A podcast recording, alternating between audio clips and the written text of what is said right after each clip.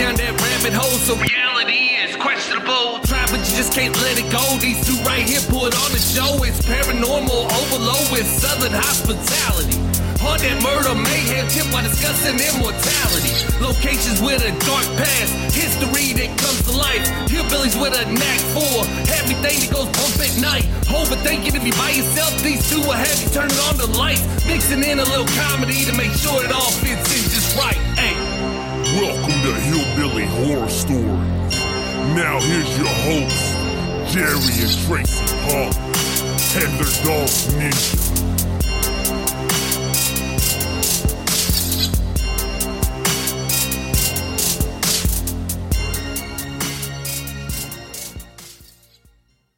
Hey guys, it's Jerry from Hillbilly Horror Stories. You know, we always try to turn you guys on to the best paranormal podcast out there. With that said, do you like stories of the strange, the weird, and the unexplained?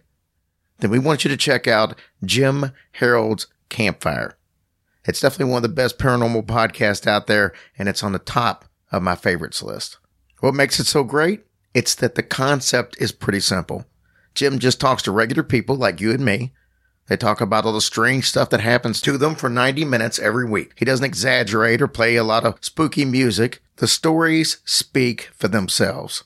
These stories cover everything from ghosts, UFOs, cryptids, and some head scratchers. For example, there's a story involving serial killer Ted Bundy.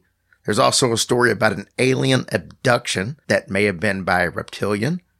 And there's one young man who encountered an eight-legged demon. That's right, an eight-legged demon. Now, not all these stories are horrifying. Some are heartwarming, like a visit from a past loved one or a peaceful near death experience, perhaps. I was lucky enough to share my heartwarming story about two bikers who delivered a message to me from my passed on mother. These stories are true and fascinating and told by ordinary people who've had extraordinary experiences.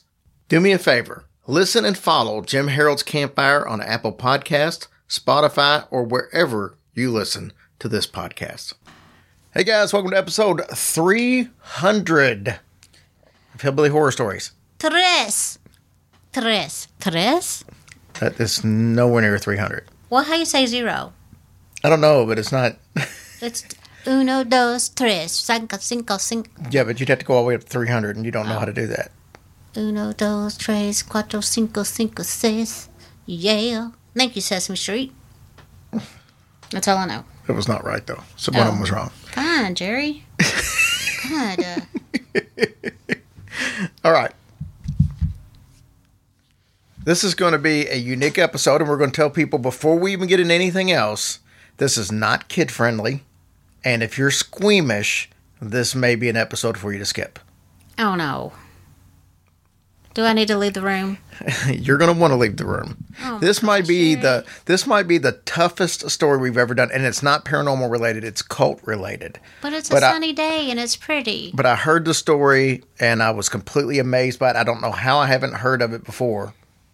And I think this is something that's really just catching on recently because I noticed a bunch of uh, writings, uh, clips, videos that were all done within the last couple of years. So I think a lot of people are just catching on to it. But anyway, before we go any further, we want to thank all of our military and civil servants all over the world, no matter which country you represent. Thank you guys for everything you do. Amen. Thank and you gals guys. and, and dogs and, and animals and Yes. everybody. Thank you guys so much for protecting us. Y'all stay safe. We'll be praying for you guys every single day. Tracy, it's been another week of people contacting us that are struggling with Yeah. various things in their life right now. And, you know, some of some of the ones have really near and dear to me because it's a lot like I went through, so it's Mm, yeah. very easy to uh, comprehend exactly where they're coming from. And anytime you get somebody that writes you that just says, "I'm thinking of ending it all," or "I don't know where to turn," I, I'm completely lost. It it just it just hits you where It does. It You know, in your tug- heart. It does. It tugs at your heart a lot.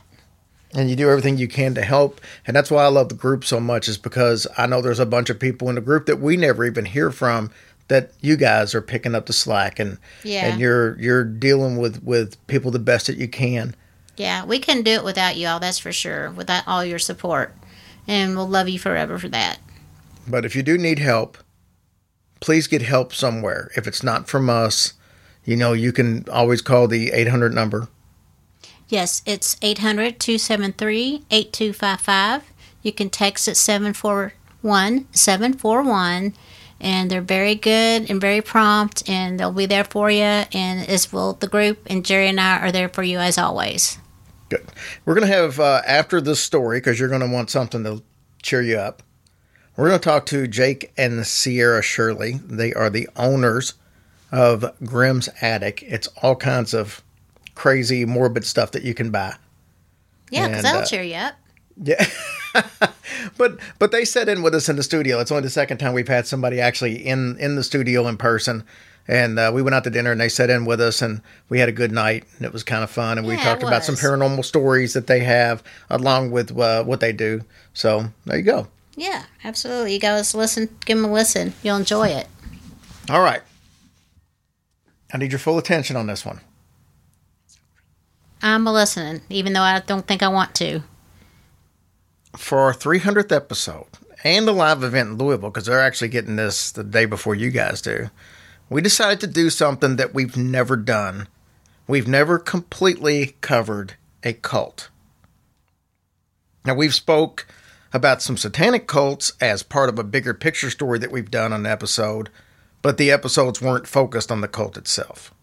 Also, like I said, this story comes with a disclaimer at the very beginning, letting you know that it's not an episode for kids, it's not work friendly, and this is mainly due to the graphic details that are in this story. So, in the words of ACDC, are you ready? I love that song. I know you do. Today we're going to discuss Rock Thériault and the Anthill Kids, as they would soon become known. Rock Thériault was a unique individual to say the least. Because of his gruesome reputation of abuse, he would eventually earn the nickname of the Savage Messiah. Yikes, I don't like him already. So let's take some time to learn a little bit about Rock and his uh, progression to cult leader. He was born in 1947 and he dropped out of school in seventh grade and he started teaching himself the Old Testament of the Bible. He was convinced that a war between good and evil was about to come and that would end the world as we knew it. He converted to the Seventh day Adventist Church and he lived by their rules. Sort of. You see, their rules were no tobacco, no unhealthy foods, no drugs, and no alcohol. That last one he kind of had a little bit of a problem with. And we're going to speak more to that in a bit because when you can learn how it comes into play. Rock was a very charismatic young man, and much like most cult leaders, you know, they're very persuasive. He was good at persuading others to do pretty much anything he wanted them to do. I want to point this out too. He was French Canadian, mm-hmm. so technically his name is probably Roque instead of Rock, and but I don't have a French accent, so I've heard it both. Most people call him Rock, but I believe it was Roque. Just wanted to point that out before anybody else corrected me on it. I think I'm about to call him Jerkety Jerkface. Anyway, for example, just to show his persuasiveness, in 1977, he convinced a group of people to leave their jobs, their homes, and their families and join his religious movement. so men and women, I guess. Yeah, if I remember correctly, and I didn't write this down, this is kind of important. I probably should have. I think there were 12 adults and something, uh, something like seven kids or something at the time, or through the original movement. So it wasn't a huge group of people, but it was a group of people. And I think there was some husband and wives in there and their kids. That's how that worked out. Now, he started this cult in Quebec with the goal to form a commune where people could freely listen to his motivational speeches, live in unity and equality, and free of sin. All that sounds good. Well, yeah, it done, done seem about so far. He prohibited the group from having any contact with their families and with the Seventh day Adventist Church. This was against the cult's values of freedom, according to him. And I think a lot of this, you, you'll see why he has a problem with the Seventh day Adventist, uh, uh, Adventist because they had a falling out. And we'll get into that, a little more details about that later. It's probably a good time to mention that, like I said, that he was kicked out of the Seventh day Adventist Church because of his drinking and he had a problem with authority and his weird behavior. Okay, so he's already broken one of his rules. Yes, Okay. yes. So let's talk about the drinking problem. Before I do, though, I want to address something else. Rock talked about being abused as a child, mm-hmm. but neither parent remembers any of the accounts that he claims happened. So maybe this was just a, an early sign of his mental issues, mm-hmm. because as we're going to find, he had a knack for being a really good liar and even believing some of these lies himself. Said, yeah, yeah. So let's get back to the drinking part. During his first marriage with a gentleman by the name of Francine Grenier, a marriage that failed, by the way, Rock developed a bad case of stomach ulcers. So he started learning everything that he possibly could about medicine and the human body. Well, in the meantime, he turned to alcohol to ease the pain. This led to some heavy drinking on a daily basis. This, along with his infidelity, as well as their family home getting foreclosed on, led to the divorce. Yeah. Apparently, that doesn't go well. When Well, apparently not. Because he had a couple of kids with her. Oh, okay. So And I'm sure that drinking didn't help his ulcers any. I wouldn't think so, but I'm not a doctor. Yeah. All of this was before he started the cult, obviously. So what's funny is the fact that he would go to bars after his marriage failed, and he would talk to people in the bars about his Seventh day Adventist faith while ignoring the fact that alcohol was a no no. Oh, So it's like, hey, I'm in a bar uh, and I'm drinking, but you know, hey, come join our Yeah. religion. Now, this is before, like I said, this is before, he had his God- cult. right. So he was really big into the church at the time, except he just didn't want to follow all the rules. Now, Rock had the ability to always twist his story in a way that he would get sympathy from somebody that he was speaking to. This technique is how he was able to get his initial followers. He was supposed to be trying to um, enlist people into the church. Mm-hmm. You know what I mean? Yeah. Kind of like when the you know the Latter Day Saints come and knock on your door, Jehovah's Right. Witness. That was he's supposed to be doing, recruiting. But instead, he recruited for himself. I gotcha. So these people that he was talking to, he was like, "Hey, I can cut out the middleman. They can just follow me."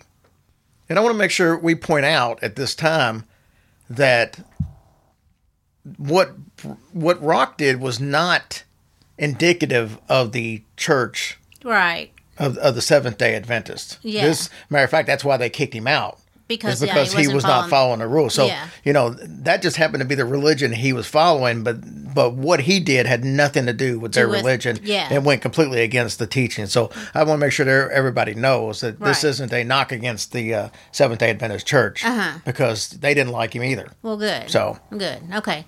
all right, so he opened his cult, which he called the Healthy Living Clinic, because of course he was also a healer. Did you know that? No. Yeah, he was a healer. Here at this clinic that they opened up, you could get herbs and foods along with uh, some other types of alternative medicine, and it would help whatever illness you had. That's what he said. In true cult leader form, Rock's followers built the clinic, the houses, and all the other buildings on the campus, and all as he watched and never lifted a finger. Get out of here. No. Told you he could convince them to do anything. Dang. So Rock said that watching them move in unity as a colony gave him the name of his followers, the Ant Hill Kids, because they worked like a colony of ants. Oh, that makes sense, I reckon. Now the compound slash clinic, however you want to call it, is open. So Rock established a dress code for the men and the women. He, of course, was different, so he wore this big dark brown robe, so he stood out. But the women wore green tunics, and the men dressed all in beige. The women were in green, men are in beige. You know what a tunic is, right? That sounds boring. It is. It is. And he wore brown. So Well, that's so basic. At the compound, there was approximately nine women at this point. point, One of them was a woman by the name of Giselle. Now, she was the woman that he actually cheated on his first wife with. That was the infidelity we talked Oh, about. yes. Most of the women here were infatuated with Rock, and Giselle didn't really like that. She was kind of the jealous type. Jealous. Okay. So, to make her happy, Rock decided that, hey, I'm going to ease your mind and I'm going to marry you. And that's what he did. But, just like before, he cheated on her with all the other women. So, it didn't really matter. Now, because he considered all these women to be his wives, they were his concubine, he didn't see anything wrong with this. And he didn't think she should see anything wrong with it. So, no harm, no foul. That's the way he looked at it. Hmm. They're all my wives, technically. Right. A man thing. So, when he wasn't having sex with all the women at the clinic, he was trying to heal people. Wait, because, what? Because, like you guessed it, he was a healer. That's what he does. He's a healer. That's He why was he trying to. opened- ki- Did you say heal or kill? heal. Heal. Heal. Oh, I thought you said kill. No. But he wasn't very good at healing. A woman by the name of Geraldine Auclair died when he tried to treat her leukemia with grape juice and organic foods. Big shock. That doesn't work. Well, that'd be nice if it did. His response to this you know, when God wants people, he takes them. It was Geraldine's time. Fair enough. To Rock, his little compound was heaven. Everyone listened to him. He had no bills, and he had his pick of any women at the compound. But things were about to start turning ugly. In April of 1978 is when Rock was kicked out of the Seventh day Adventist Church for the reasons that we discussed earlier. Yes, you can't be breaking those rules. Yeah. And his weird behavior. Yes. Now, this was the start of a downward spiral. At roughly the same time, Giselle, his wife, his real wife, who was pregnant with, with Rock's child, gave him an ultimatum either disband the commune or she was going to move back in with her father. His response? He punched her in the mouth and locked her in her room for two days. After this, he started giving everyone in the clinic new names from the Old Testament, and he gave himself the name Moses and professed that he was a prophet of the Lord.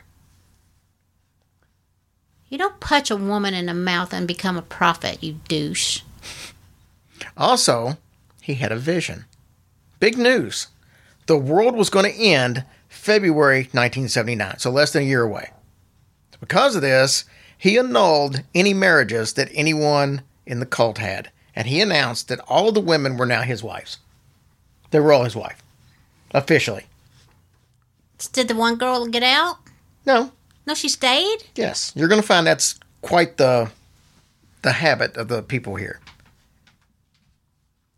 He did this to form his own harem or concubine and was very proud of it. He would tell anybody who visited that this was his harem, this was his conc- concubine. He loved it. Trust me when I say that up to this far, the story has been very tame. So buckle up. So people that he told didn't see any reason to talk about this to people? Here's the, here's the deal. Roque, as we said, I said Roque. I went I went French for a second. Rock, as we said, was very persuasive. It seemed like everybody within the town liked him. So it didn't matter. People always thought there was some weird stuff going on up there, but he was such a likable guy that they didn't really. They was like, well, we don't really agree with what they're saying, but they seemed like nice people. So there wasn't a lot of people against him. He didn't really have any enemies. He would go to the bars, and he knew everybody at the bar. Mm-hmm. You know what I mean? So it was like he was just like the weird guy up on the hill, but there was no reason for anybody to not like him. Right, So it didn't matter what people said. So this is where things started to kind of, like I said, we started spiraling down, down out of control. Rock started to ration food to members that he felt were lazy or that he felt were overeaters. So if he thinks you're eating too much, you- you're just not going to get as much food. It's a sin. Gluttony's a sin. Laziness to him was a sin. He began abusing his wife Giselle whenever she brought up affairs. She had no business bringing it up. You bring it up, you get punished. Mm-hmm. As you can imagine, this did not sit well with some of the members of the uh, of the clinic. Some wanted to leave, much to Rock's dismay. He began to fall deeper into darkness. He became the demons that he swore to protect his members from in the beginning. Rock had had enough. No one else was going to be leaving, period. After one woman threatened to leave, Rock instructed her husband to cut one of her toes off. Wait, stop. Rock instructed Her the husband, woman's husband to cut off her toe. one of her toes. He did it. teach her a lesson. Well, the husband gave some pushback. And when he did, Rock threatened to remove all of her toes himself if the husband didn't do it. So her husband removed one of her small toes. Oh, Remember, we said Doomsday was coming up oh my gosh. in February? Shortly after this toe incident, the Doomsday of February 17th, 1979 came and went. Nothing happened. So, Rock explained that God didn't use the same kind of time as we did. It was still coming, he just wasn't sure an exact date because God doesn't use our calendar. Basically. All the while, he's becoming more and more frustrated with everything that's going on. Members were restricted from even talking to each other unless he was present. So if he's not around, keep your mouth shut all the time, Dude. or else. Members who wanted to leave were hit with a belt or a hammer, and sometimes suspended from the ceiling. Sometimes he would pluck their hairs out individually, and sometimes he would defecate on them. Oh my goodness. I'm sure not while they were on the ceiling because that would have been hard. What did he hang them? Like what? How did he hang them? I mean, what was? Not exactly sure. Oh. So during all of his all this stuff going on, his devoted followers became even more loyal to him. Believe it or not. That is crazy. In all, his concubine would have 27 children fathered by Rock. While his members were loyal, their families were not. Rock was eventually arrested for obstruction of justice because he did not allow the police to come on the property and retrieve one of the members who the family had sent him after. He had to undergo a court ordered psych evaluation, and believe it or not, doctors couldn't find anything wrong with him. He was a nice guy. As a matter of fact, the doctors even started criticizing the people who treated him like a crazy person. You know, the guy that runs a cult and calls himself Moses. God forbid you think he's a crazy person. So, I mean, are any of the husbands still here at this point? Yeah. Or Yeah. There wasn't very many. Mostly, it was mostly women. just women Mm-hmm. and kids? All right. Here goes the bad stuff. You probably thought that was already some of the bad stuff. Yes, it's terrible. Take a deep breath. March 23rd, 1980, there was a party because told you Rock had two kids from his previous marriage. Well, they were coming to live on the compound, so he had a party. That's when things turned ugly really quick. Rock had put a man who was mentally deficient, we will say, in charge of watching all the kids. I should say all the kids that weren't his, because the kids that weren't his, Rock called the animals. His kids got preferential treatment, somewhat. As far I as I thought all the kids are his except for the no, two. there was kids that weren't. It took over the years. He ended up with twenty seven, Okay. but some of the kids on there that like there were kids that were there originally Uh-huh. that wasn't. So, anyways, the man's name was Guy Veer, and like we said, he was literally special needs. Okay. Well, there was a two year old that was having trouble urinating. So Rock decided that to help this kid urinate, he got a pair of scissors and he sliced open the head of the boy's penis. Jerry. After this didn't work, Rock ordered Guy Veer to punish the child. Guy struck the two year old in the face six times. This killed the child. They attempted to burn the remains, but eventually buried him near the compound. Veer suffered no consequences for his actions until months later, and this was only during a drunken fit of rage from Rock when his punishment was castration, which he literally signed a consent form to have done, which Rock did himself, you know, because now he's also a surgeon. He stated in the release form that this would fix his headaches and his masturbation impulses. Guy would eventually die from complications from the surgery. But before he did, he escaped and he told police that the two year old had been kicked by a horse and thus died. This was enough to converge on the compound from police and uh, basically the children's authorities up there. They took all the children from the compound, 27 of them. They charged Veer, Rock, and three others in the group. The police bulldozed the entire compound. The group moved after the compound was demolished. The group actually moved closer to jail so they could be, be near Rock as he served his sentence. You would hope that this would end the ordeal but we're just getting started.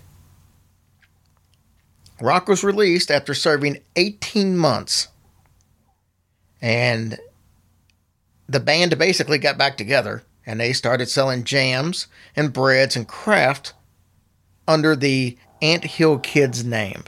You can find a bunch of signs and stuff out from them that was like, you know, it made look like it, the sign was like made out of little logs, but it said the Ant Hill mm-hmm. Kids. But they sold crafts and they sold they baked bread every day. They would take it in and sell it to the local stores, and that's how they made their money. But why didn't these ladies leave? He's in jail.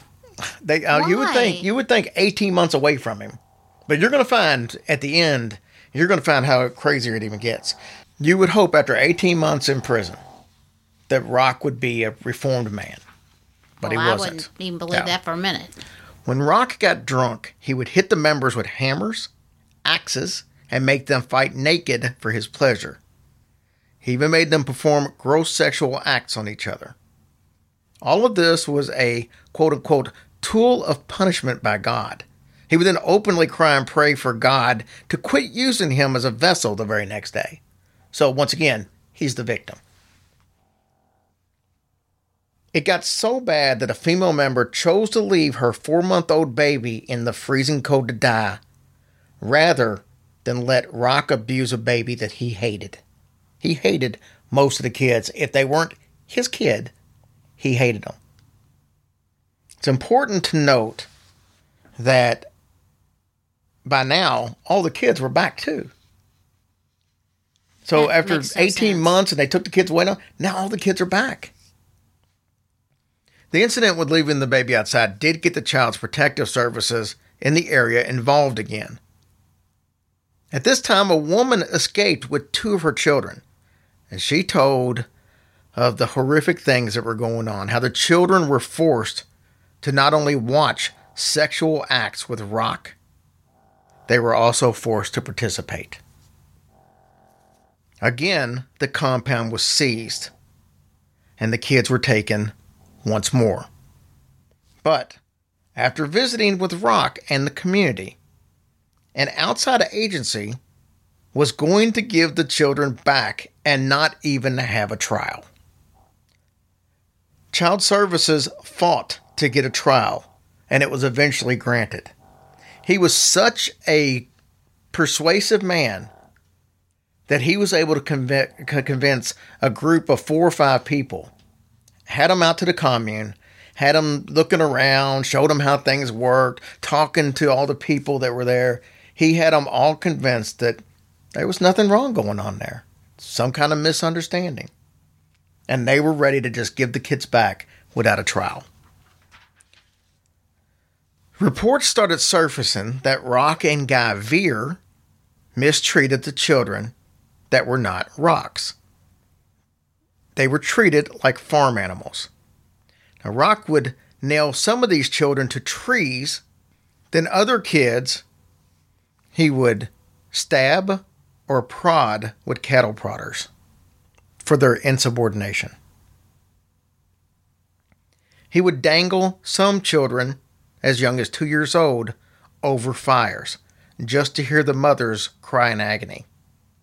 Rock would punish by kicking with steel toed boots, some cases causing miscarriages. He would shoot at members with a 22 rifle, and sometimes have members shoot each other in the shoulder. Most of this during drunken rages. He would pull out their teeth with a pair of pliers and have some sit on lit stoves. He poured boiling water on one man's skin, and on some occasions he was known to make members eat dead mice and feces. He stabbed a woman with a syringe and broke it off in her. And he would have members break their own and others' legs with a sledgehammer. Oh my god. I don't know how much more this I can take. We mentioned that he felt that he was a healer and a doctor. He once performed surgery on a woman's uterus after she was quote unquote worked too hard. If you know what I mean. Yeah. Now, this one might take the cake, though. In the fall of 1998, one of his concubine, Solange Boyland, was having some stomach issues. Rock felt that this was preventing her from working hard enough out in the garden and around the farm. So, because of this, he felt that she needed immediate surgery. So, like any good doctor, he got completely drunk. He performed an enema on her made of oil, molasses, and water. He then started punching her in the stomach and he inserted a tube down her throat for others to breathe for her. And he don't have any equipment. He's just makeshifting everything. Using a kitchen knife with his bare hands, he removed a piece of her intestine by ripping it away and then told her that she would heal just fine. And then he had others sew her up because he was too drunk to do it. She coughed up blood all through the night and eventually died the next morning. Instead of burying her, he felt like he could bring her back to life due to a vision that he had. He took her skull, drilled a hole in it, and had sex with it, and he ejaculated semen into the hole because this would revive her like the river birth. That was his exact words. When this didn't work, he had her cremated, but not before removing one of her ribs, a souvenir that he proceeded to make into a necklace and keep into a pouch. He also invited others to take some of her bones if they wanted a keepsake. Now, this will come into play a little bit later, so remember that part. Keep in mind that this and the next little bit took place after the children had already been removed, and the ensuing court date was about to happen.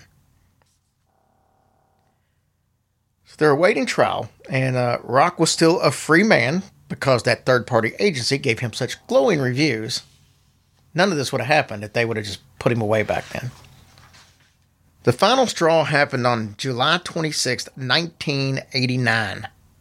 This is where another member of the concubine, Gabriella Lavallée, she was forced into surgery by a drunken rock, of course, to remove one of her fingers. He instead decided to stab the knife completely through to her hand, essentially pinning it to the table. After more drinking, he whittled it through her skin with a box cutter. He then finished a full amputation using a dull meat cleaver. He cauterized the wound by heating up a car's drive shaft and holding it against the skin. Gabriella knew that she needed medical attention and she escaped after Brock passed out. She went to the hospital lying about how the injury happened, but the police weren't buying it and they set out on a manhunt. How did she say it happened? I don't know. Oh, you don't? Mm-mm. Now keep in mind, this was July. Mm-hmm. When it's end of July. They set out on a manhunt looking for Rock. They didn't catch up with him until October. So what are we looking at? Six, seven months? Five months? He was gone a while. Yeah. They catch him in October. They arrest him.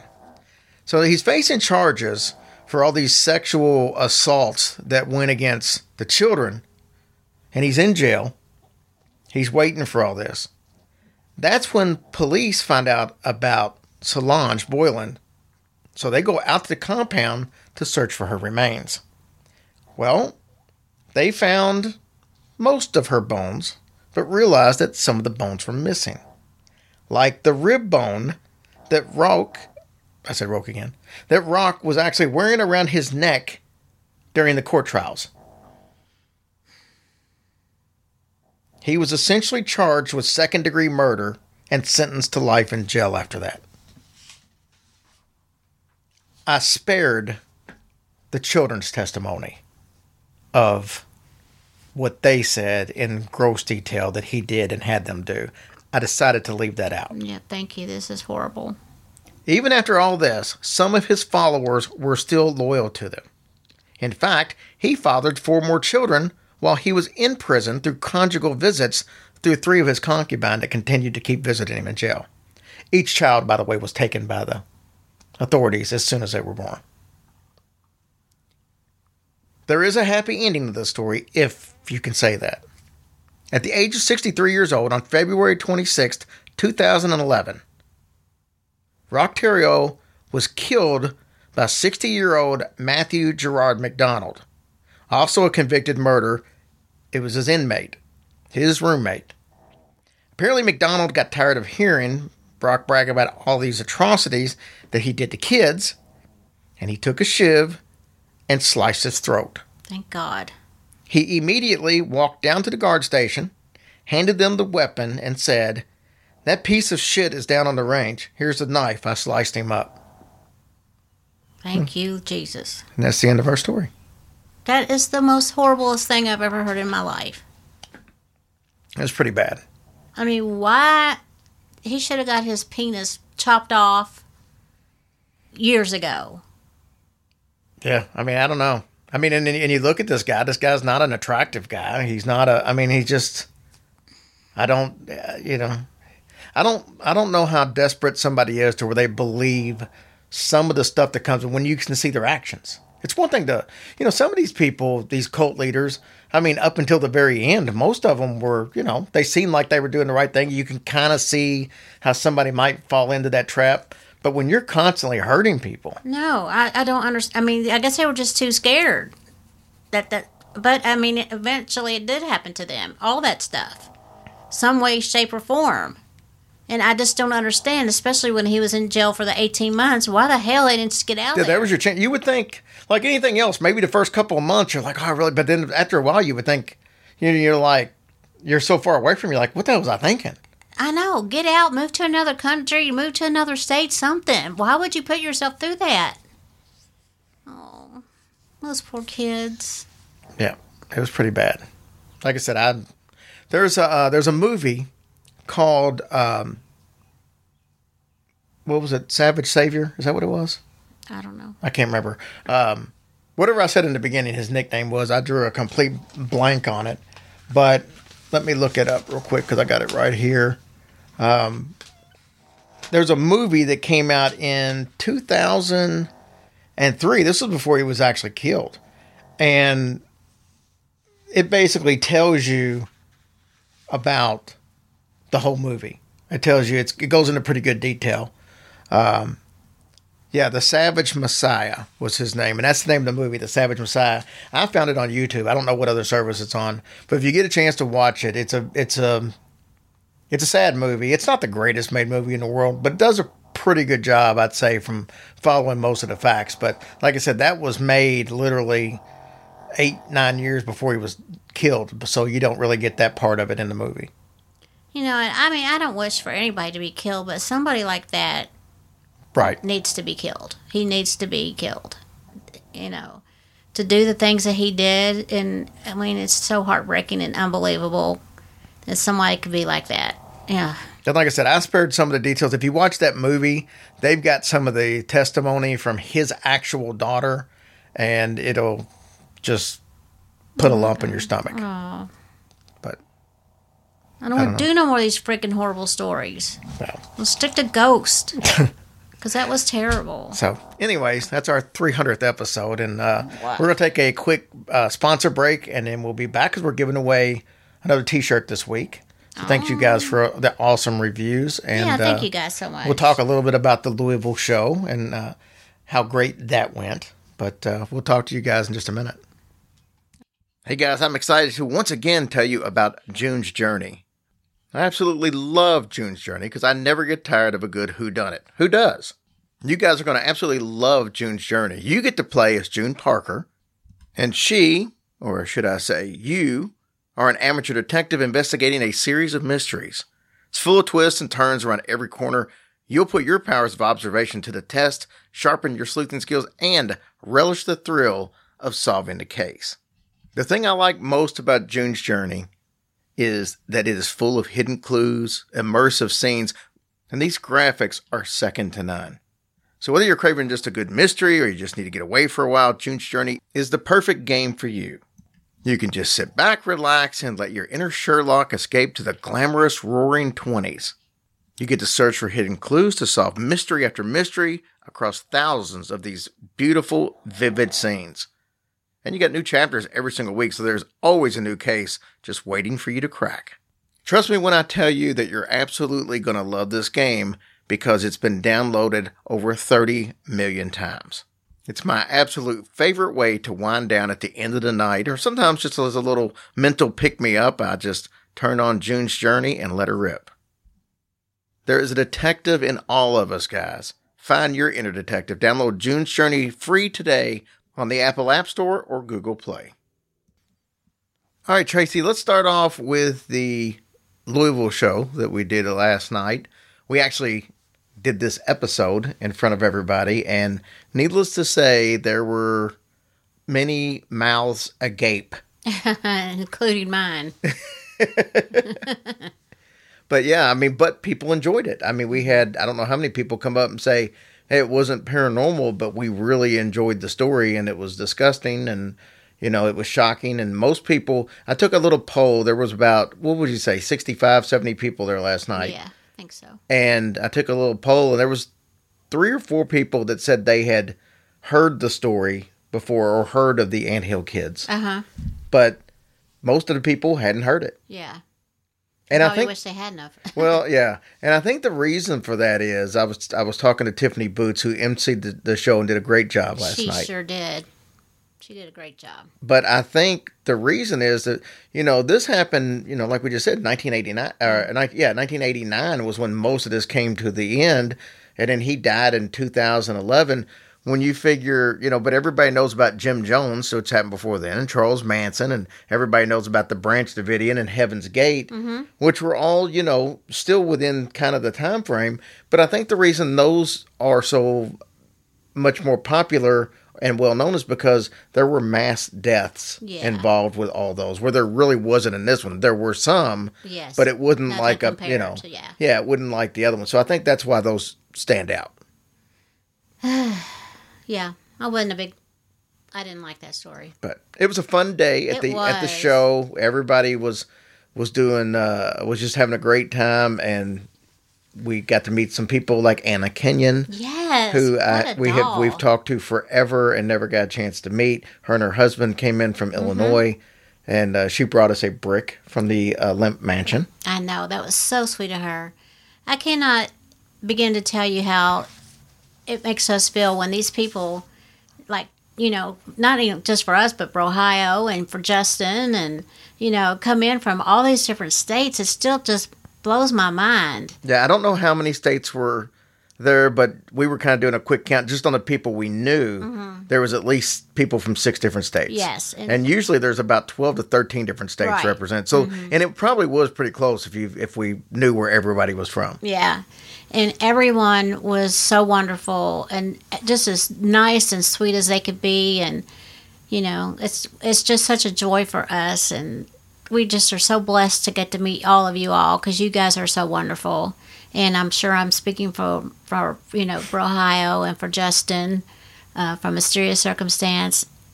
I mean, we we are just so honored um, to have you guys and to come spend the day. It was so much fun. I had so much fun, except for our part.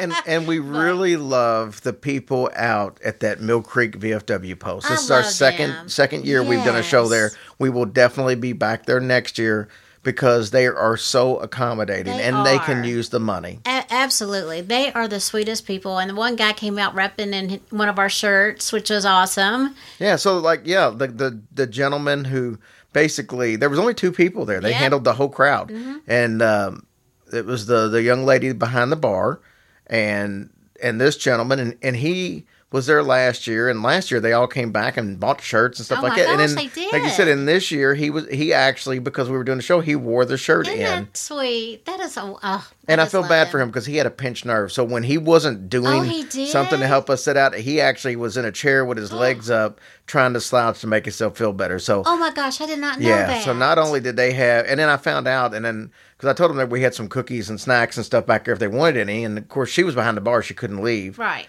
And uh, he was just in the chair, so I, I went and got the tray and took it over to them. Yeah. So they could choose what they wanted because I knew it was hard for them to Oh, get bless around. his heart. I had no idea he was going through that.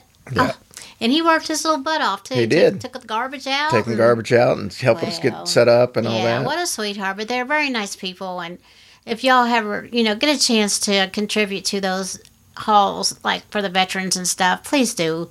I mean, it's just such an awesome feeling. Just even being in the hall itself, um, it was an honor. I feel like, and you know, like I said, it was a lot of fun, and I'm always so excited when we get to do these live shows.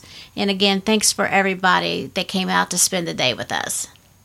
Yeah, it was an absolute blast, and we had fun. And thanks to, like I said, Justin and and uh, Nick and Rob from Bro Ohio and Tiffany, Mm-hmm. everybody did a fantastic job. It was it was a very uh, very well executed show. I think James Barnes came. James Barnes came out from Tragedy Cinema. Of course, Yeah. Mm-hmm. we'll be our next live show is in Indianapolis with James and the the Todd Hedges and then Sean and Very Nate excited. from from the uh, yes. Middle Aged and Creeped Out, and that's coming up in July in Indianapolis. So, yeah. Met a lot of great people. I tell you, it's just. I want to know how the. We have to get in touch with our friends to see how their thing went at Waverly last night. Oh yeah, yeah. We had some some people come in from Nashville. It was funny. He was listening to an old show when we did the Waverly show as uh, uh, what do you call it the classic episode, and so we put it on there. It was it was uh, Luke and his father, and he was like, "Man, I'm I'm not caught up on the episodes, but I heard y'all did Waverly, and I I can't believe I missed that." And I'm like. I'm like, well, you- you're not caught up, so you don't know we're doing a show. This was Friday night. I'm like, we're doing a show in Louisville tomorrow, and they were like three and a half hours away. Mm-hmm. So they, we invited them to be our guests, mm-hmm. and they came out to the show. And once once he got his dad to say, yeah, he would he would bring him up here, they would come because he's a younger guy. I'd say mm-hmm. early twenties, maybe, might even be younger than oh, that. Such a sweetheart, too. But he, um, they found out that Waverly had a six hour tour. yep. And so they booked that too. So the two things that he always wanted to do, which was come to one of our live events and go to Waverly, he was able to, to make both of those things happen. And the day before, didn't even have a clue either one was I know, and I was so happy for him. They were so excited. Really nice people. I just hope they spotted something. I kept telling them, "Oh, you're going to see shadow people," because I see them, you know, every time we go there. But I hope they had a really good, eventful night yeah. and stuff like that. And I want to thank them too for coming down. And it was just such an honor to meet the both of them. Yeah. I'm not going to bore you with details because we talked long enough about this. Let's Yeah. give away some t shirts and then let's listen to uh, Jake and Sierra. We can do that. Uh, are we going to do that now? The t-shirt. Yes. Okay. I'm going to have you look, do the Patreons first. Uh huh.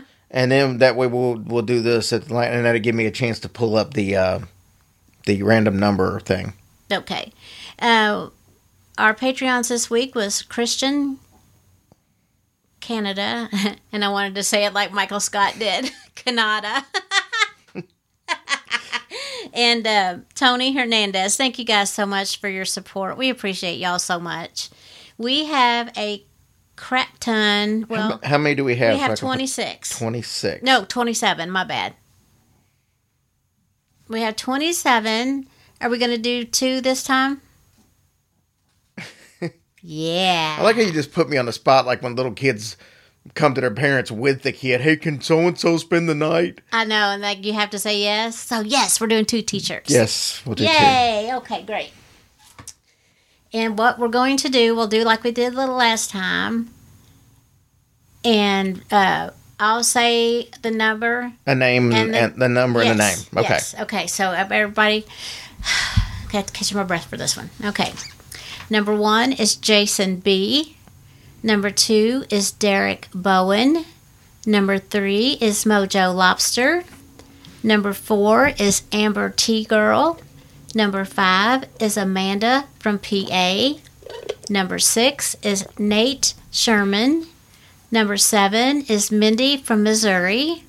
Number eight is Courtney Henyon. Number nine is Ethan Rice. Number 10, Mike MacArthur. And number 11 is Augusta Caesar Hunt. Number 12 is Brenda. 13 is Chris from New York. 14 is Ryan of Mon Valley. 15 is Leanne Loves Hillbillies. We love you too, girl. Number 16 is Emily Lee. 17 is Stacy Schmidt.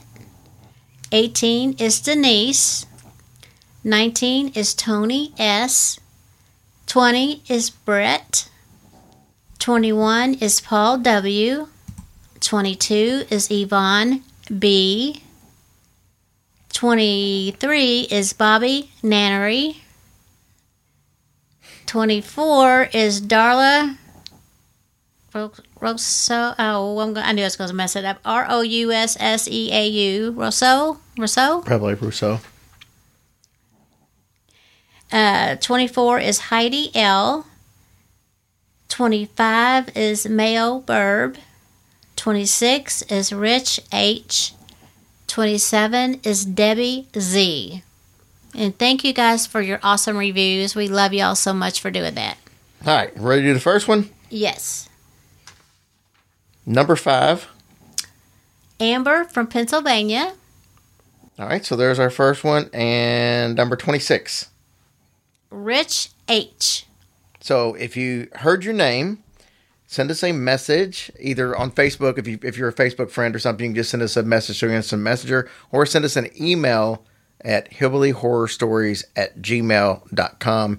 And uh, once you send us a message, I'll uh, get your sizes and addresses and I'll let you pick your t-shirt out. Yeah, you can pick whichever shirt you want. Yeah, you can just go to our store Uh-huh. and pick it out. So you can, if you want to do that ahead of time before you even write us, you can just say, "Hey, I Right. want this logo, this size. Well, what color?" This is fun. Uh, I love doing this. It's so much fun. I know you do. Yay. Okay, guys, we hope to hear from y'all soon on your t shirts. Yep. What else we got, babe? Well, now we're going to listen to Oh, Sierra. Sierra and Jake, Yes, Shirley. love them so much. from They're uh. Grimm's Attic. yeah, give them a listen, guys. Hey guys, we are in for a fun treat tonight because only for the second time in the almost two years we've had the studio, we have in studio guests. Yes. And Tracy's part of this, which most of the time she isn't, as far as the interview process. Oh, okay, that's true. Yeah, you're never on the interview. Oh, no, not really. Anyways, we have Jake and Sierra Shirley on here with us. Some of you may remember the pictures because back on Halloween, I was uh, lucky enough to be able to preside over their wedding in a um, cemetery in Bardstown on Halloween. So they got tons of stories to talk to us about, plus a new business venture that is right up your guys' alley. So, Jake and Sierra, thanks for coming by. Mm-hmm, yeah. Yeah, thanks for having us. Yeah, Thank happy you, guys. to be here. So let's talk. Uh, first of all, we did the wedding, and I was able to dress up in like a uh, a monk type outfit. Also, looked kind of satanistic. I don't think that was the intention of it, but that's the way it turned out. But hmm. what were your guys' thoughts on having a wedding on Halloween at a cemetery? How did that come to be? Uh, I think it was more my idea. Um, I mean, we're both creepy, so it was just kind of fitting in a way. So, Yeah, it's both of our favorite holidays too. yep, just kind of just came together, and it was on a Sunday. It was on a weekend, and I was like, well, it's like perfect to do it this year because you know the next year it would have been on a Monday. Right. So right. And you guys had nobody there. It was just us, Tracy, myself, Yep. and the photographer. Yep. You guys. And honored to have y'all. Yeah. Yeah. Yeah, well, it was an honor for you to invite us to be a part of it. All right, so let's talk paranormal. Now, you guys live in a house that has some activity, and Jake, obviously, it's a tough subject to bring up, but your your brother was a deputy sheriff in Louisville, and uh, he was more or less killed point blank by some people that I don't even want to talk about.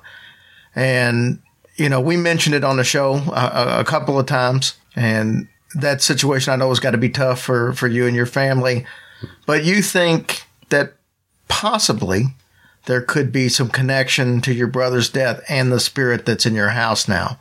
Uh, tell us a little bit about what's going on in the house. I know you told us a little bit earlier, and and why you think that may be your brother's presence. Uh, I mean, I think Sierra could probably answer more of that. Honestly, I've personally only, I've only had one. Well, I mean, I've had my own personal encounters outside. You know, everybody sees the Cardinals and this and that, but I've had dreams where I wake up and I hear them whispering in my ear, and a couple of times where I've gotten up and I've seen a figure like get off the bed, almost like you're sitting there hanging out with me, or even like a pat on my shoulder, which is something he used to do because we would joke back and forth about how I'm, you know, I'm only five ten and he's like a good six two, you know, so he would tease me and pat my shoulder, call me shorty, and I still get that feeling. But uh, uh, recently, actually, uh, Sierra, she's been seeing a lot out of the two, out of my daughter and what we, who we think is Brandon. Anyways, they've had some crazy experiences. Yeah. Go ahead, Sierra. Tell us some like uh, some of the things that your daughter does that lead you to believe that this may be Brandon's presence. Well, um, our is two years old. I don't know. She'll um, she'll just be in her room playing. I'll go in there and she'll she'll just be talking to somebody, and I'll ask her who she's talking to, and sometimes she'll tell me Brandon, and other times I you know I'll just be kind of hiding, like where she doesn't see me.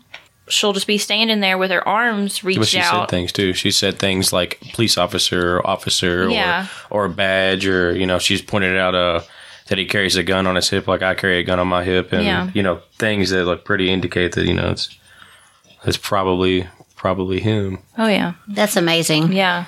What other kind of experiences have you had in the house? Did you have any before Brandon's death, or was these these all come since? Yeah, we did for a Yeah. minute there. Yeah, we had a. So when we bought our house, we had a. Uh, we it was too late when we found out, but our neighbor came over one day and happened to tell us about the older man that was living there. He died shortly after his wife died there, and he never paid us no mind other than maybe like moving things around the house, like little things would just kind of shift here and there, and you know you think nothing of it, but uh.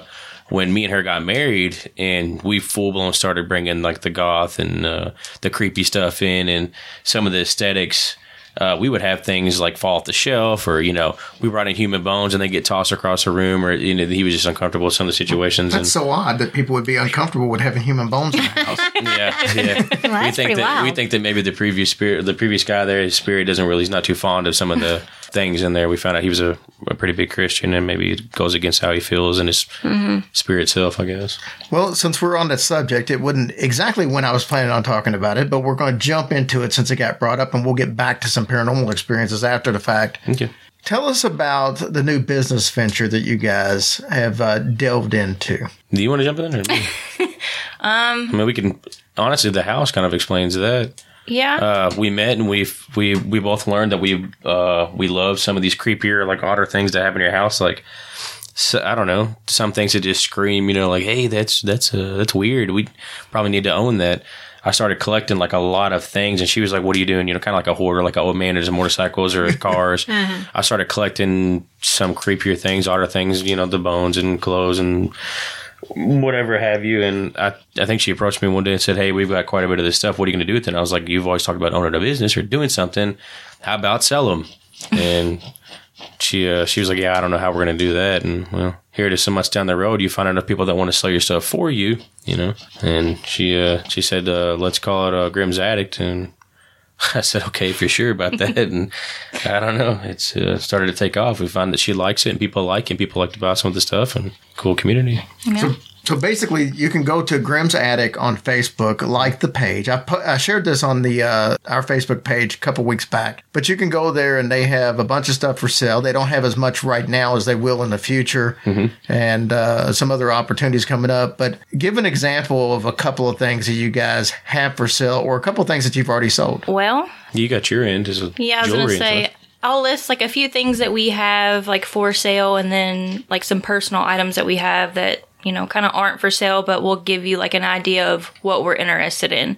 We have a lot of bones, like as far as like animals go. I make jewelry. Like got some jewelry made of like uh, deer bones. Let's see, I've got little jewels that have like skulls on them. Stones, common stuff there too. Yeah, and stones, just little oddity things. I mean, you could, right now, I have this doll for sale. If anybody wants her, you can take her. it's a porcelain doll. She's like a hundred something years old. Wow. She was made here in Louisville. Yeah, she was made here in Louisville. Handcrafted. And she, I ended up like cutting her head off. I felt terrible about that. But, uh, As you should. Yeah, I put an alligator head on her and I put its original hair back on her. Her name is Nellie. She is for sale. So if you look us up on Facebook, you will see her on there. So yeah, she's very pretty. That's cool. I've, I've seen that. It's really cool. So It's a little stroller. How does one acquire a human bone? That's halfway illegal to talk about. uh, it depends. There are uh, feasible and civil ways, I guess, to acquire them. Um, and then there's ways that, yeah, like I said, you can't talk about. But uh, and there's also certain types of bones you are and aren't allowed to have too. And then depending on where they came from, that's a big thing too. I am lucky enough that they they do do sometimes, and I'm sure the people on your page will tell me I'm a liar or you know that that's not true, but. Not grave robbing, but sometimes there are uh, like when you have I don't forget the name, but it's Brendan that does it. But he'll remove a casket from the ground, or say by chance, say a plot like uh, what's ours down the road. I can't remember. This is the real big one. Um, say a giant graveyard, somebody else gets buried, right? And they didn't realize there was a casket below or a body that was buried there previously. They go to dig and they're like, oh, sh- you know, we found Yeah. some bones or we found an old casket. They don't. They they get sold for auction. They get sold for well to me. My buddy will essentially say, hey, can I have them? Or they get thrown away or pitched out. I can't. I can't say too many things because then you know you. everybody will want to Yeah. acquire them. You know, it's hard enough anymore collecting them or getting a hold of them. You know, you give out a trade secret, then I'll be out of business. No, I got you. I mean, I, I can't count how many times I've been to lunch with somebody and they just said, you know, I wish I had a way to get human bones, but I just Yeah. don't know a way. They can ask questions like I did. I just, Yeah. uh, you know, you go to the spot, you know, you need an oil change, you go to a mechanic, and then, you know, uh, you want some bones, you go to where, where the last place you put them, you know, and Yeah. ask around. Well, not just that, but actually, we've been learning through like some of the business that we've been doing. It's actually illegal, and you have to have a permit for certain things. Like it's illegal to, I think it's Indiana, It's several states. Louisiana, Tennessee. You can't have human bones, bones. You can't types. buy, sell, or trade. Right. Yeah. So it, it yeah, we're learning all that, but You good had to know. you had a jawbone with some teeth in one of your pictures. What was that of? It wasn't a human. It was obviously. no, yeah. Was it a deer? Yeah, it was a deer. Okay. Yeah. Yep. It was actually uh, it went on a wreath that I made. So Oh, yeah. yeah. that one sold, yeah. Yep. that would have been cool. perfect just in time for Easter. Oh yeah. Mm-hmm. yeah. That's awesome, though. Yeah. Mm-hmm. All right. So once again, Grimm's Attic. Grim Attic or Grimm's Attic? Grimm's Grimm's, attic. yeah. Grimm's Attic. Go to Facebook, like the page, and you'll see some stuff that they've got for sale on there. But they're going to have other stuff coming out. Uh, Sierra's going to be making uh, personalized T-shirts and stuff like that coming in the near future. So they're really just getting started, but it's going to be awesome. And they're good friends of ours. So go check them out. Yeah, thank you. All right. So let's go back to, to Jake. Tell us some of your personal paranormal stories. I know you got a bunch of them. I mean, I have several. I have a handful. There, um, there's I don't know uh, if your audience is real familiar with Waverly. There's several that come from there, which my my experiences there are probably uh, similar, if not close to you know most of the people that will go there. But um, just experiencing bodies in the chute that they have there. It's infamous body chute. You know, they roll the bodies down. They expose of them from there, dispose of them. Figures walking in the hallways and such there. Personal experiences. We lived in a house. We lived in uh, what was it? Uh, I don't think it was Grace and Breckenridge. That's what it was. Breckenridge. Um, we had a house that was right about 1800. It was dirt floor. You know, like c- couldn't believe it was still standing. And uh, uh, my mom at the time had married in or married into a fella, and he owned it. And I can remember one night, me and my brothers were uh, were awake, and uh, every night my mom she would scream at us. For a while, though, we were getting in trouble. We were getting grounded because. Uh, we would hear footsteps, or we'd hear this running up and down. You know, the the one part of what we had was our hallway, but we would hear footsteps running back and forth and door slamming and the lights on and off and such. And my mom, you know, she just didn't believe. It. She's like, you know, get to bed. You know, what are y'all doing? Oh, like, she's thinking it's you guys. yeah, she Uh-huh. she was literally thought it was us. You know, me and my brother Tony. Uh, you know, we were getting cussed at the belt and all this stuff, and uh, you know, picking a switch. And she was uh, pretty adamant that it was us. And we tried to explain it to her. No, it's not the case. You know, we're hearing it. And me and my brother would take turns. We'd stay up and night shift. You know, you take a couple hours, I took a couple hours, and we'd try to catch it. Never could. Never could figure out what was going on until one night we thought our mom beat us up. Like maybe she stayed awake to try to catch us doing it. And we hear clinking and clanging and stuff going on in the kitchen. And we're like, oh, mom's up. Yeah, she'll see it this time. And we go to go in there, and her room is also parallel to the kitchen. She meets us there. And we converge into the kitchen just to find that the dishes had been done. Like some of the dishes were not clean, of course, but they went from the sink to the dish holder, and the stove was open. And it almost looked like somebody was preparing a meal.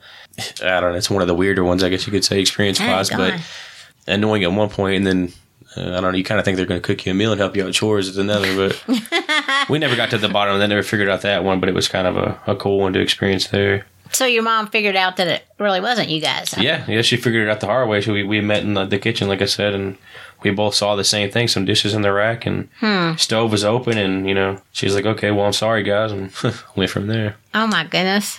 CEO, you shared some paranormal stories on the past, but it was on one of our Patreon episodes. Would you care to share uh, one of those, or even if it was a different one now? There's, I mean, there's a couple different ones that I have. There's one place, it's out in Bullitt County. It's called the River Bottoms. My husband's heard this story so many times, he's probably rolling his eyes right now.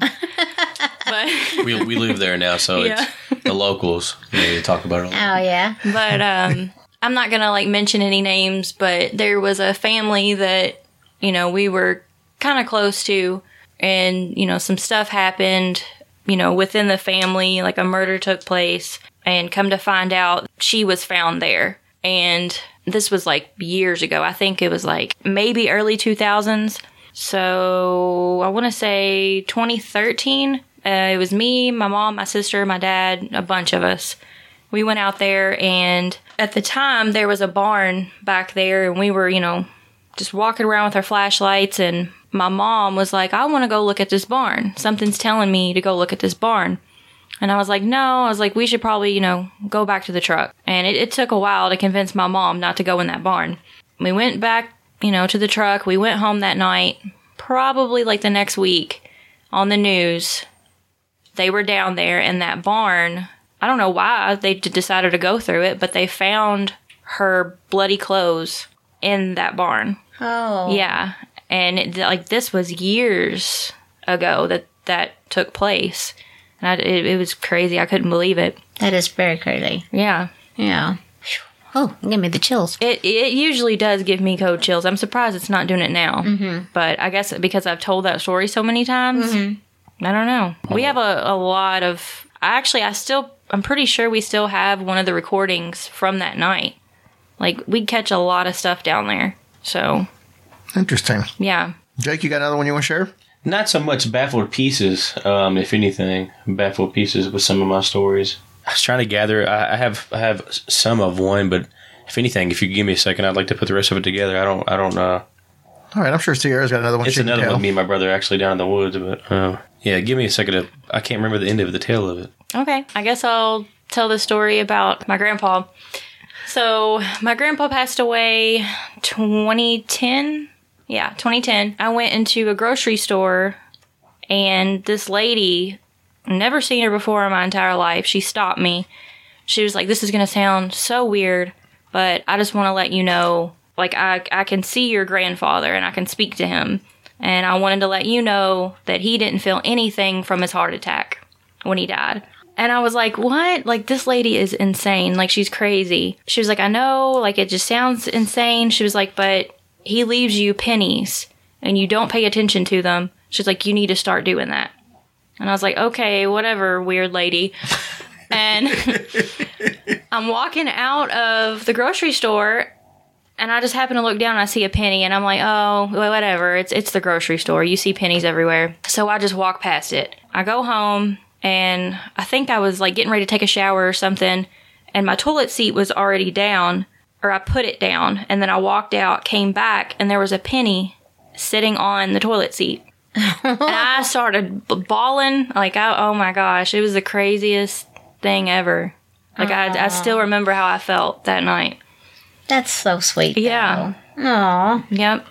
Now, how did that experience make you feel as far as how you felt about life after death, as opposed to you know if you might you might have already been a believer, but did that like just certify it for you? Uh, I mean, as far as mediums go, I, I mean, I don't know. I was on the fence about it, but definitely. And, you know, when she said that and that, you know, that all happened, they're definitely still with you when they pass away. They're still around. You can still talk to them. They know what's going on in your day to day lives. Like, they, they know. Sounds like your experience that you had. Yeah, a lot like it. You got your story together yet, Jake, or we need Sierra to chime in on that? No, I couldn't. I, don't- I wouldn't want to tell it. Not as specifics. I, I mean, I got a handful like little ones that I can remember. You know, some of which being hell. We've had one together. Uh, me and Sierra. We went to uh, was it the graveyard? Uh, I can't think of the name of it, in the Highlands. It's pretty open. They don't even have gates on it. It's it's big. It's really big, but I can't think of the name of it. If anybody, any of your listeners are familiar with Louisville, like uh, this, especially where the Spinelli's restaurant is there on Bardstown Road. Um, there's a graveyard back there, and uh, we've got pictures of where her and a girlfriend were. It was weird. It was like just what Jan- January, February, maybe at the time. I think it was November. Mm, uh, what? No, Yeah. this, was, this was this was this year, like a couple months ago. Oh, I don't, I don't Yeah, when me and you and Becca went, that's what it was.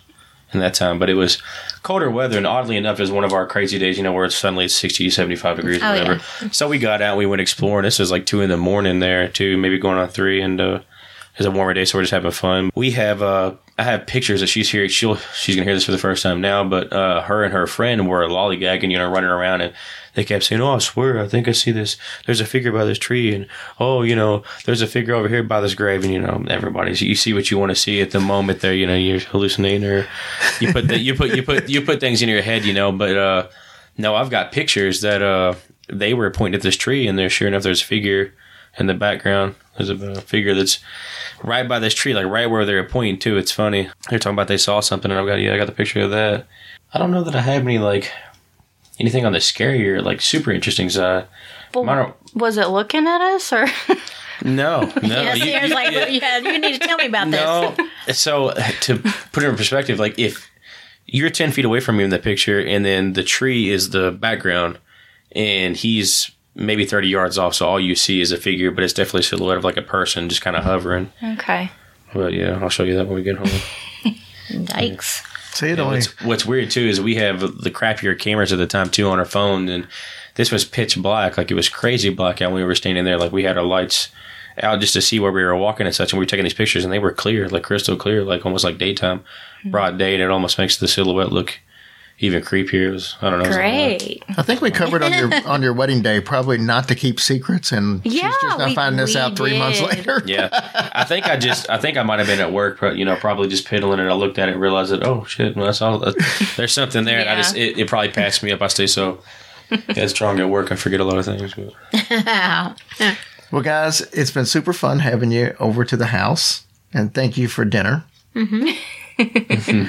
also, uh, before we get out of here, tell them again how they can keep up with your site and all things The, uh, the best the best option is Facebook. We're still working out the kinks on uh, Instagram to try to be able to like where we could both mediate it or like admin it. We're working it out there. Possibly Snapchat's not really the formula for it, but Facebook is probably the best way to get a hold of it. There are emails on both of our pages and links on both of our personal Facebook pages to get a hold of those. But um, we do respond to all the messages that come through on the page, uh, whether it's email or direct message. So yeah, it's probably the best way to contact us. And then, you know, like you had said earlier, we have shirts, stickers, and then something too big about that. We have so much more stuff on there than we post. We're just jump starting into the whole getting the page official. We want to get the blue check mark. You know, we're we're working on making it a, and it's hard with the legalities on Facebook and like what it is that we do to make it a, a mm-hmm. page that promotes what we do. Right. So any kind of questions, if you think if you if you thought like, hey man, I'd love to have the you know the the toe of a ancient pharaoh, you know, probably I can get it. You know, you know, probably I can put my hands on it. So yeah, just give us a shout on Facebook Wow. or Nice. go from there with that. Well, we wish you guys all the luck. You won't need it because you're all you're really cool and you'll have some interesting things. So Well, thank you. we're happy for you guys. For Thank sure. you. Uh-huh. that, yeah. Not a not a problem. All right, guys, we'll check you out soon. All right, guys, that wraps up a uh, very unique 300th episode. We love those two so much, and we are so happy for their new adventures. Please check out their website. And we hope that you guys have a very blessed week. Thank you guys for hanging with us. We love you all so much.